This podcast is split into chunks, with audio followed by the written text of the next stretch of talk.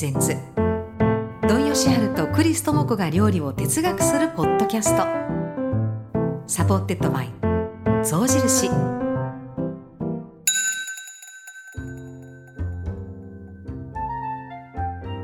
土井先生12月ですね。12月ですよ。来た来た。いろいろこうちょっと賑やかなそうですよね。ねもう来年はどうなるのかと思いますよね。え 来年どうなります？どうなるんだろう。いや来年のやっぱりこう春が来て夏が来てうん。秋が来てっていうだけでも嬉しいですよね。今はもうこうなってしまうと。うんこうなってしまうと。こうなってしまうというのはうん。当たり前のことがうん。当たり前でなくなりつつあるじゃないですか。うん。例えばなんかこう、えーまあ季節感もそうですけども、空気の心配をしたり水の心配をしたり、ね。あのーなんだろう。当たり前にあったものっていうのが必ずしも当たり前でなくなってくるということになると、当たり前のものってみんな結構意識してないでしょ？なんかある日突然なくなった時に私たちはうん。はっと 気がつくわけで。だから当たり前にあったものって意識にちょっと上らしてまあ、えー意識してケアしないといけない時代に入ってると、当たり前のものってほったらかしといてもよかったんですよ。当たり前だから。ねいつもあるようなね。そうやってきてるから。確かにね。まあ家族とかねうんそういうようなものなんかでも当たり前だと思ってる。家帰ったらご飯ある当たり前。うん。ちゃいますねんよみたいなことですよね。ちゃいますねよ。そう思いません？そうです。でもだから12月はちょっとこう今年特にですかねコロナもまあ落ち着いてどうのっていうのも言われるしいろんなイベントがありね。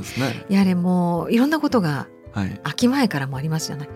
うん。土井先生の12月ってどうですか？12月ですか？11月も12月も 気温が下がったり 季節が巡っていくいうことでね。うん。でも12月になるとやっぱり私はやっぱ家族と一緒にいるのにものすごく憧れてるんですよ。だから家族で忘年会の予定を入れろとかね。いつ何忘年会をするんだとかね。ご家族で？あそうそうそう。あの娘とかね。いい。だからなんか一緒にくつろぐ時間ってだんだんなくなってくるじゃないですか、ん。そういうようなものを入れてほしいということとか、うん。12月のお餅つきははい。段取りができてるのかとか。おお正父さんお父さんすごいそれどうするのかとか家いう族ようなことがうん。気になる、うん。気になってきますね、そろそろ。うんそういうこう人と集まったりねこう家族とねそうですよね。普段とちょっと違う行事とかまあもちろんクリスマスもあとお正月もっていう時期になってきますからあ先生といえばシャンシャンチョコシですけどね。まあ、シャンシャンチャコシもねそうなんですけどもね。ね大体ねあのけじめつけたがるんですね。うん。なんか12月ってやっぱりなんかいよいよ12月師走っていうことでしょ、うん。そうすると今年のうちに済ましておきたいみたいなのが あるじゃないですか。一応ね。そうそう忙しくなりますよね。昔の方がもっと強かったけども今年なんか、はい。もうこの頃も年またがって考えるようなこと多くなりましたけどね、昔は確かにもう年内に年内に何でも年内に何でもだけど何々済全部まさないとダメみたいなのがそうでもねそのけじめっていうのが結構日本の文化の象徴的でありね。一番大事なことかもわかんないですね。な日本人がね日本人でおるためにはね。うん。それってそのどどういうまあおっしゃる通りでなんとなく今ずっとつながってなんとなくなんかこうけじめがない生活とか言ったらこうメリハリがなくって、うん。えー毎日だらしなくしてるみたいな、うん。あるいは毎日こう晴れの日ばっかりやとかね、うんうんうん。いうことだ。12月になったから言って別に、うん。あの忘年会する必要もパーティーする必要もなくって みたいな。けじめがあるから12月のみんなが集まる日が楽しいとかね。そうだから普段、そうですね。今でもおっしゃってたようにそうそうなのよね。それ12月に限ったことではないはい、っていうことでなんか最近はやっぱりその毛晴れ毛と晴れで言うと、まあなんでしょうそのけじめを考えてるわけではないままこう晴れ晴れ晴でれ みたいはい、ずっとね日常が晴れでしょ。な日常が晴あれね。日常が晴れ。晴れってあのもともとはお祭りとかカーニバルとか、うん。みんながあのずーっとね、えーこの長いことこう田植えから頑張って収穫が済んで、うん。ひょっとしたいうことでお祭りをするとかね、はい。そして1年のけじめでっていうような、うんうん。1年間の相対性うんみたいなね。でも毎日そんなことやったら、うん。私たちはきっとこううん食べ過ぎたり、もう なんか体調ちょっと壊したり疲れるね。倒れそうですよね。しますよね。あで今の伺ってるとそのやっぱり労働というか、仕事をしたり日々暮らしてきたからの晴れっていう晴れの美しさが際立つけれども、うん、だからこう毛の日々が大事日常が普通ですよね、うん、私たちまあ日常の中にも小さな楽しみはいくつもあるわけやけども、うん、その日常いうのはやっぱり、えー、普段は勉強してたり、あのー、仕事してたりいうのにある程度やっぱりその中で収めないといけないこと、はい、ねその中でまあ日曜日が家族集まるから楽しいとかね、いうような日があるでしょ。う今日はもうゆっくり休む日とかいうようなものが日常生活の中の楽しみと、うん、えー、まあ気晴れ小さな気晴れいうのがあったとする、うん、だけどもお祭りとかお正月とか言うとねやっぱり一年の中での大きな気晴れの日なんですよ、うん、だから日本人にとってお正月なんて言ったら生まれ変わるわけでしょ。一旦死ぬんですよ。年年末に。年末に一旦死ぬと、それがねあのお正月に同じだけみんな一つあの玉をいただくんですよ。それがお年玉ですね。玉って命、あそう。年をいただくんですよ。はいはい。だからあのー、昔数え年とか言ったのは、えー、あれは日本中があの、うん、一緒に元日にお誕生日なんですよ。日本人のお誕生日が1月1日やったんですね。なんか数えていくつ万いくつみたいな自分のお誕生日の日に万何歳って言いますけどもまああの数え年として来年になったら12歳になりましたとかね、いうような。みんなが一緒にあのお年玉をいただくっていうことなんですね。なんかそれはやっぱりいいですね。なんかこうみんなで。そういうことなんですよ。だからみんながお誕生日やから晴れ着とかね、うん、あのいうようなまあちょっと改まるっていうのが、はい、まあそれがけじめになるっていうことですね。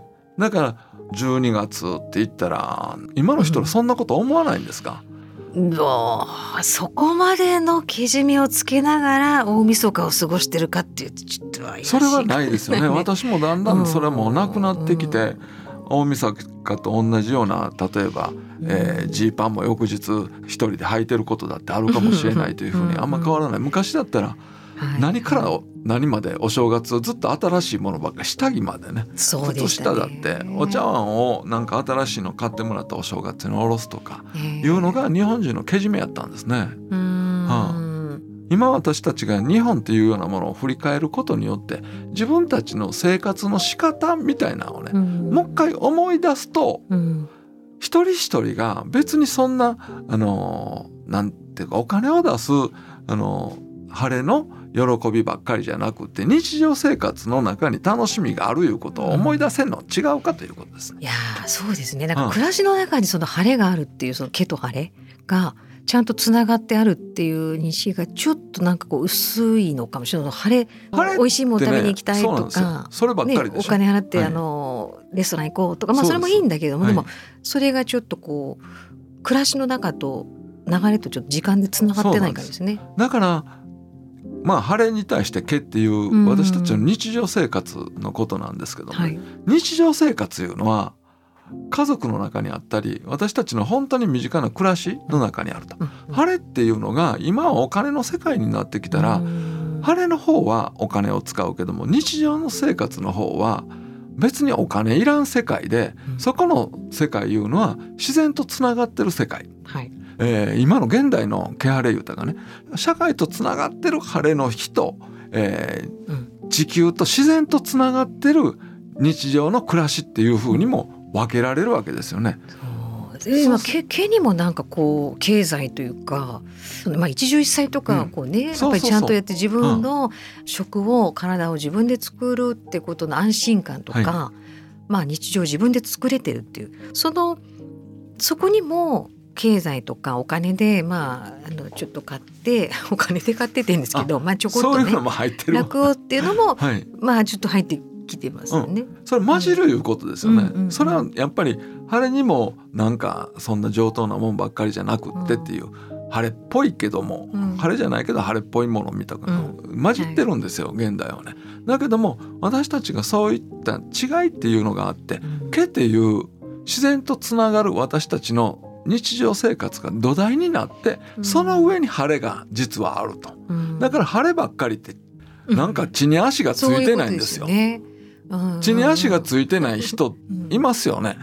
いますよね。まあでもまあ自分もそうじゃないかそうかもわからないけど、でもそうでそうでありたくないと思います都会生活してたらいるんですよ、そういう人ってそうなりがちですよね。だけども私たちはその晴れいうのは土台にあるまあもちろん自然とあの暮らしっていう当たり前の、えー、ものにを踏み台にしてんのか土台にしてちゃんとあの晴れっていうのがあるんだということですよね。そうごちそうはおせち料理は晴れうん、まあそれはそもそもそうなんですが一番大事なお雑煮ですよね。うん、一番大事なお雑煮なんです、うん、お餅、うん、お餅いうのが、えー、餅つきをするでしょ。う、はい、だから普段は、えー、ご飯粒をこう潰すなんていうことは考えられないけども、ご飯粒を普段はおはぎにする時は半殺しにするっていうじゃないですか。そういう言い方でしたっけ？ね、半殺しにするっていうか、半潰しにすることですね。そしたらお餅は完全に潰すんですよ。もう死ぬんですよ。死んで別の姿に生まれ変わるのがお餅なんですよ。えー、ちょっと面白い知らなかった。お餅なんですよ。完全に死ぬんですよ。だから私たちは落とそって言ったら、一回葬って生き返ることっていう字を書くいうような「落とそ」っていう字は蘇るんですよ。一旦死ぬんでそして蘇る。だからあの日本人は、うん、えー、まあ一年終わったらいつも新しい自分やから元旦の刑みたいな、うん、今年はこうするぞというふうに、はい、なんか自分の目標を立てたりするんですよ。あでもそれいいですね。一旦初期化、初期化できるんですね。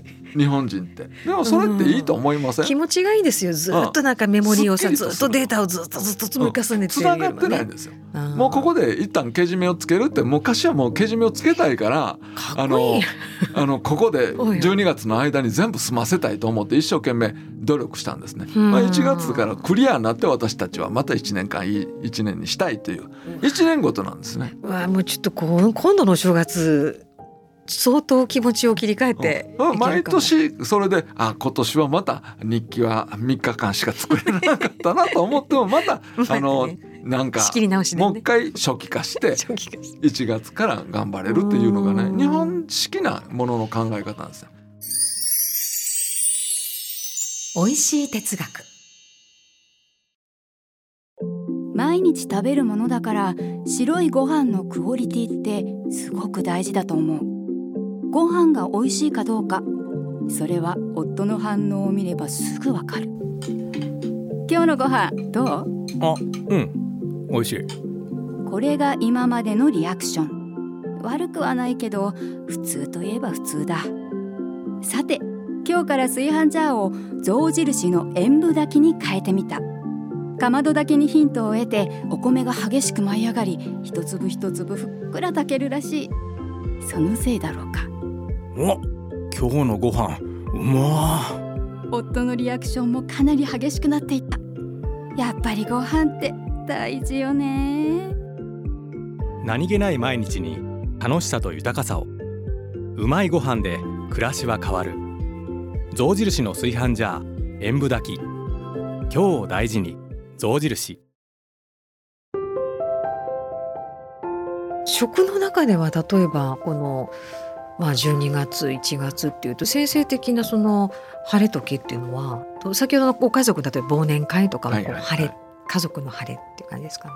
みんなで食べるいうことね。ね、みんなで作ってみんなで食べるのが本来なんですよ、晴れの食事というのはね。そしてまあお正月料理とかみんなで食べるっていうことになると普段はパッと作ってもう家族まあ、10人ぐらいまででしたらね、えー、パッと作ってできたものをすぐ食べるいうことでいいんですよ。うんうん、でも大勢って言ったら20人とか今度もっと増えたら、うん、あのお腹が痛くなるかもしれないんですよ。えどういう意味ですか？作ってみんながこう、一緒に食べたたくさん作ろうと思ったら、昨日からあるいは3日前から作り始めてるんですよ。そしたらお腹が痛くならないようにって言ったら、特別な考えで、うん、みんなが安心して3日間食べ続けるものを作らないといけないいうのがおせち料理なんですね。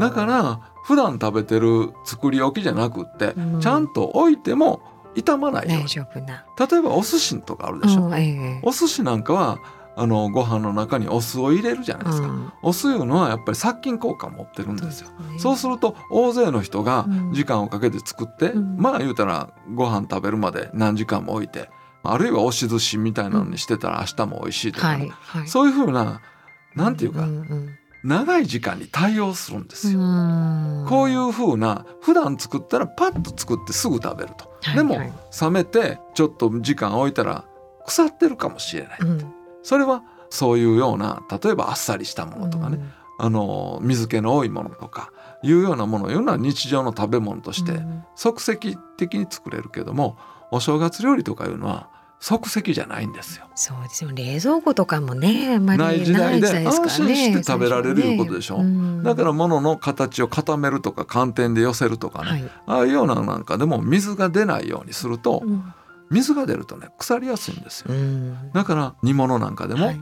お重に詰める時には煮汁を切るんですよ。そうですね。それそれをちょっとこう怠ると早いですよね。やっぱり塩気のある時にはね、水分ってこう水気が出てくるんですね。うん。そしたらその出てきた水を自由水って言うんですよ。えー、なんどういう意味ですか？それは例えばばあの魚に、えー使用してたとかお肉のドリップとか、あれがもう科学的に結びつきがない塩をすると水気が出てくるじゃないですか、はいはい。そういうようなものって傷みやすいんですよ、うん。雑菌の数になりやすいんですよ。うん。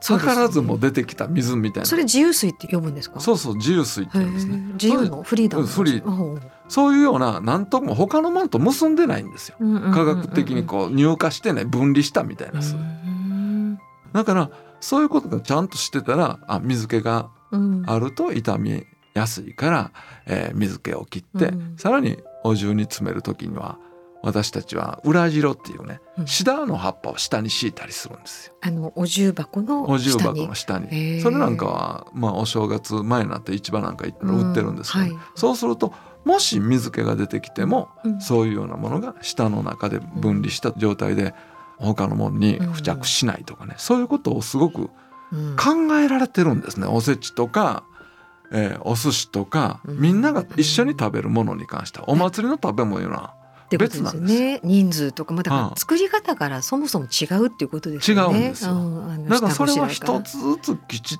きちきちっとこうん。ううん。5つの工程を一つずつ完全にやっていかないとダメなんですね。うん。だから勘みたいなもんじゃなくっても一つずつの丁寧に、えー処理して始末をつけていくっていうことが、あの安心安全につながるんですね。いいですね。始末をつけていくっていうあの、よく私らは言葉として、うん。あの日本料理なんかやったらねよく使うんですよ。そうん。のなんか毛と晴れの料理もなんかこう下ごしらえの差とかじゃなくて例えば晴れの日はみんながねワイワイ集まってつまめたら良さそうな料理とか、そうですそうです。そういう子って毛とすごく離れてるんですかね。毛の時に食べるものをもう美味しくしてあのみんなが来た時誰か友達とかうん。家族が来た時に、いつもの自分の美味しいと思うものも食べさせてあげたいっていう、これは晴れなの。これは違いうやそれはね、うん。もう今の時代やから冷蔵庫もあるしね、うん。その自分で普段食べてるものをお正月料理なんかの中にもうちだって入ってるんですよ、はいうん。お弁当に入ってた鶏の照り焼きなんていうのはええ。お正月仕立てになって、えーお重に入れるんですよ。うん結構私は好きで。そうすると冷蔵庫とか冷たくなってるから、うん。超薄く切るんですよ。超薄く切った鶏の照り焼きはお正月向きに入っててそれがなんかこうちょっとずらしたりしてね、うんうん。あの綺麗に盛り付けることもできるんですね。うんまあ、そういうような普段のものもお正月向けにするっていうようなこというのはあってもいいし、うん。形を整えるいうこと。ということですね。整えるいうこと。それと普段だったらお弁当だったらご飯の上にあったかいものをポンと乗せたら、合わせる時には温度を揃えるんですね、うん。ご飯の温度と上に乗せるものの。はい。だいたいよく似た温度で合わせるともしそこから、えー鶏肉からね、うんうん。あのさっき言った自由水みたいなのが出てええきたとしても、自由水というか、まあ、調味料が、うんうん。えーご飯の上に旬でも、うん。それはそんで美味しいいじゃないですか。ね。その範囲ですとね、うん。でもあのそれをお正月料理だったらきちっと水気を、うんというか煮汁を切って完全に冷ましたものを盛り込んでいくという、うんそこの違いでね随分と違うんですね。あの餅が。なるほどそうですよね。その辺ちょっと気をつけること。だから晴れの時ってこう外で食べることもね一つあるじゃないですか、はい、先生もあるでしょ？時々外に。その12月とかって外がこう忙しいからなんていうのかしら。予約が取れない。予約そうそういうのもある。予約が取れないとかあるいは取れてもあのいっぱいいっぱいだしあんまりなんかわがまま言ってもいけないかなとか気持ち的にゆっくりできないんですよ。だから自分の晴れの日は違う時にね外に行きたいっていうあのそれはもう天の弱なところがありまして。はいそれはクリスさんじゃないですか。あのちょうどいいところを選びますよね、うん、自分たちが居心地の良い、ねね、自分たちができる。でもやっぱり毎年することじゃない晴れっていうのは、うん、毎年毎年することってねお正月になったら豆を煮るとかさ、はい、なんか毎年することっていうのはやっぱりそれ特別なことやと思うんですよ、毎年することってありますクリスさん？うんでもあの我が家も私父がアメリカ人で母が日本人ですけど、うん、クリスマスもやっぱり家族で作ってやりますしお正月も基本的にはおせち家族で作ってやるっていうそのやっぱ料理を一緒にやるっていうのは我が家の晴れいやそれ毎年されてるいうのがすごく大事ですよね。うんうん、いやもうだから大変ですよ今年も。でもすごく楽しいね一生懸命準備して考えて、うん、我が家はそれがね大事ですね。うん、そうですよね。毎年することで私たちがやっぱりあ1年進んだんだなとか、うん、あ去年のこの時は、ね、あの、うん、誰々ちゃんが帰ってたなとかね、うんうんうん、そういうことってあるじゃないですか。すね、でもそれってやっぱりし続けるっていうことが私はすごく大事にしてるんですね。あそうか。だからずっと私ね子供の頃から今でもやってお餅つきはやってるよね。お餅つき先生ね冒頭でおっしゃってたからもお餅つきやってますよ、ね。お餅つき大好きです。それでもつく方ですか？いやどっちも？私はあのつくのはもうみんな、あの 力出したい、つくのはね、来た人女の子も子供もみんなついてもらうんです、縁起が良いから、そうですね。そして私は、お餅が気になるから私はきねとりなんですよ。きねとり怖くないですか？いついつ来るか。きねとりがリーダーなんですよ。そうか。きねとりがリーダーできねとりの指示に従ってみんながやるわけですよ。そして、えー、まあ手水あれあのもち米にこう手を濡らさないとくっつくいうこともあるけども、うんええ、手の濡れ加減で水の入れ方を決めてるわけですよ。あそうかそうですよね。水が多かったら腐りやすいとか、はい、必要最小限の水でうまくつくというか、ま、ずつき上げてタイミングがよしということで、今度お餅をちぎって丸める方に持っていくわけですね。なんかそういうキネトリがリーダーなんです。キネトリいつからその役役 今すごいドヤ顔なんですけど 先生も私キネトリなんですよ。でキネトリいつからその役目にキネトリはね なれたんですか？餅をうちでつくようになってからですね、うん、だから昔なんかは子供の時はキネトリいうのはうちの父だったんですよ。そうなんですね。もう昔はたくさんつきましたからね。うん、たくさんってどれ一生二頭ぐらい二頭以上ついてたかもわかんないね。二十升ぐらいです二十升。二頭うわ。うんそれは今はもう随分と少ないですよ。ついてあのご近所の皆さんとっていう形なんです？いやつくのはもう、うん、えっ、ー、と参加した人みんなが少しずつもらって帰ったり、うん、基本は自分とこで食べるものをつくんですよね。昔はお客さんが多かったりすると、お餅っていうのがなくて、そのお餅さえあったらお正月が越せるっていうことじゃないですか。ね、でもね長いことついててもねやっぱりお餅言うたらこうバーンバーンバーンとこうさなんかこう力持ちがつくもんやと思ってたら、もう本当に長いことやっててもそういうことだと餅は腰がなくなるんですね力が。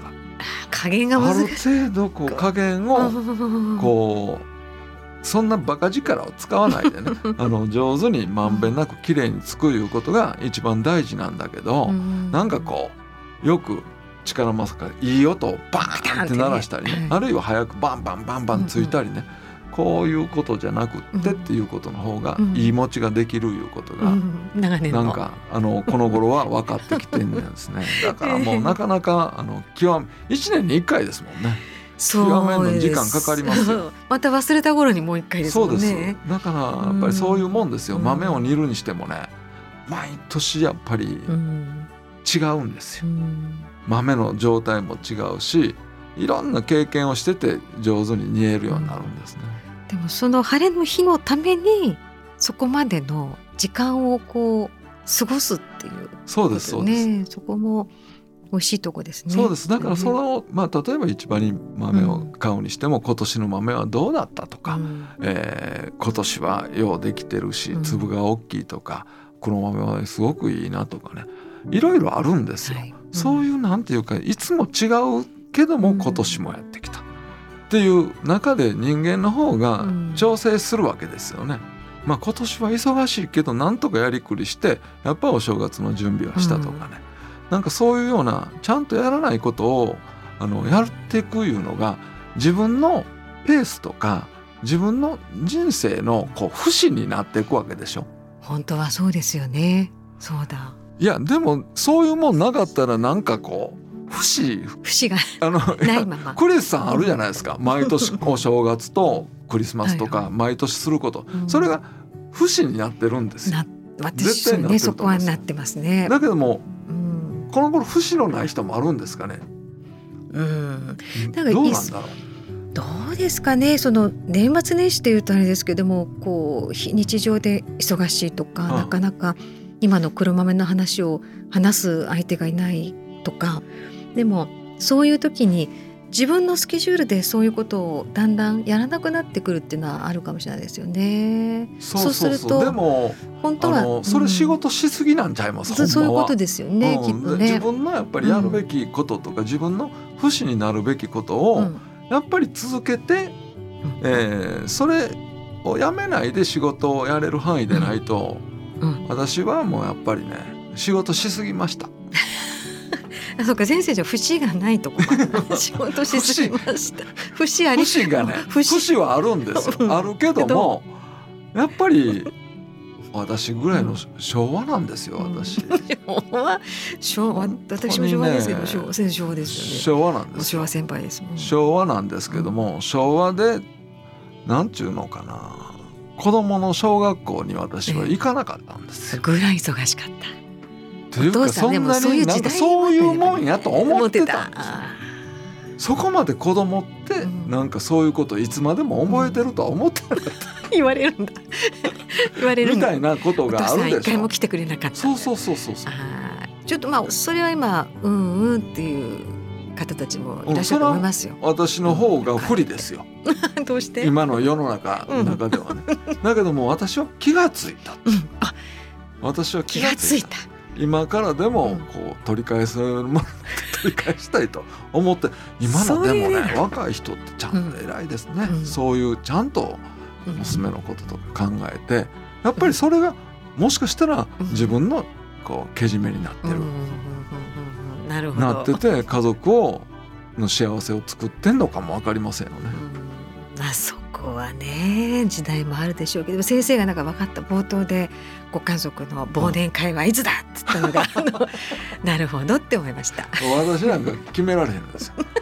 私が決めたらなんかこうなかなか難しいですからね。私はもう黙って。それだけ言うだけで言うだけで あのあと好みとかも言わないんですね言わないんですか、は。い、何でもいいんですよ。決定待ち、はい、決定待ちです、ね、それを受け入れる側ですね今はでも幸せなんですよ、ね、でもそっちの方がいいですよね、うん、そうです。うん。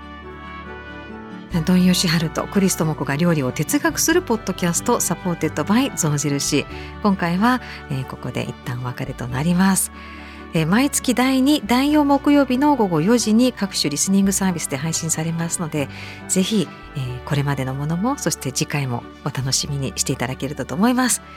はいここまでの相手はクリストモコと土井善晴でした。J-WAVE プレゼンツ土井善晴とクリストモコが料理を哲学するポッドキャスト。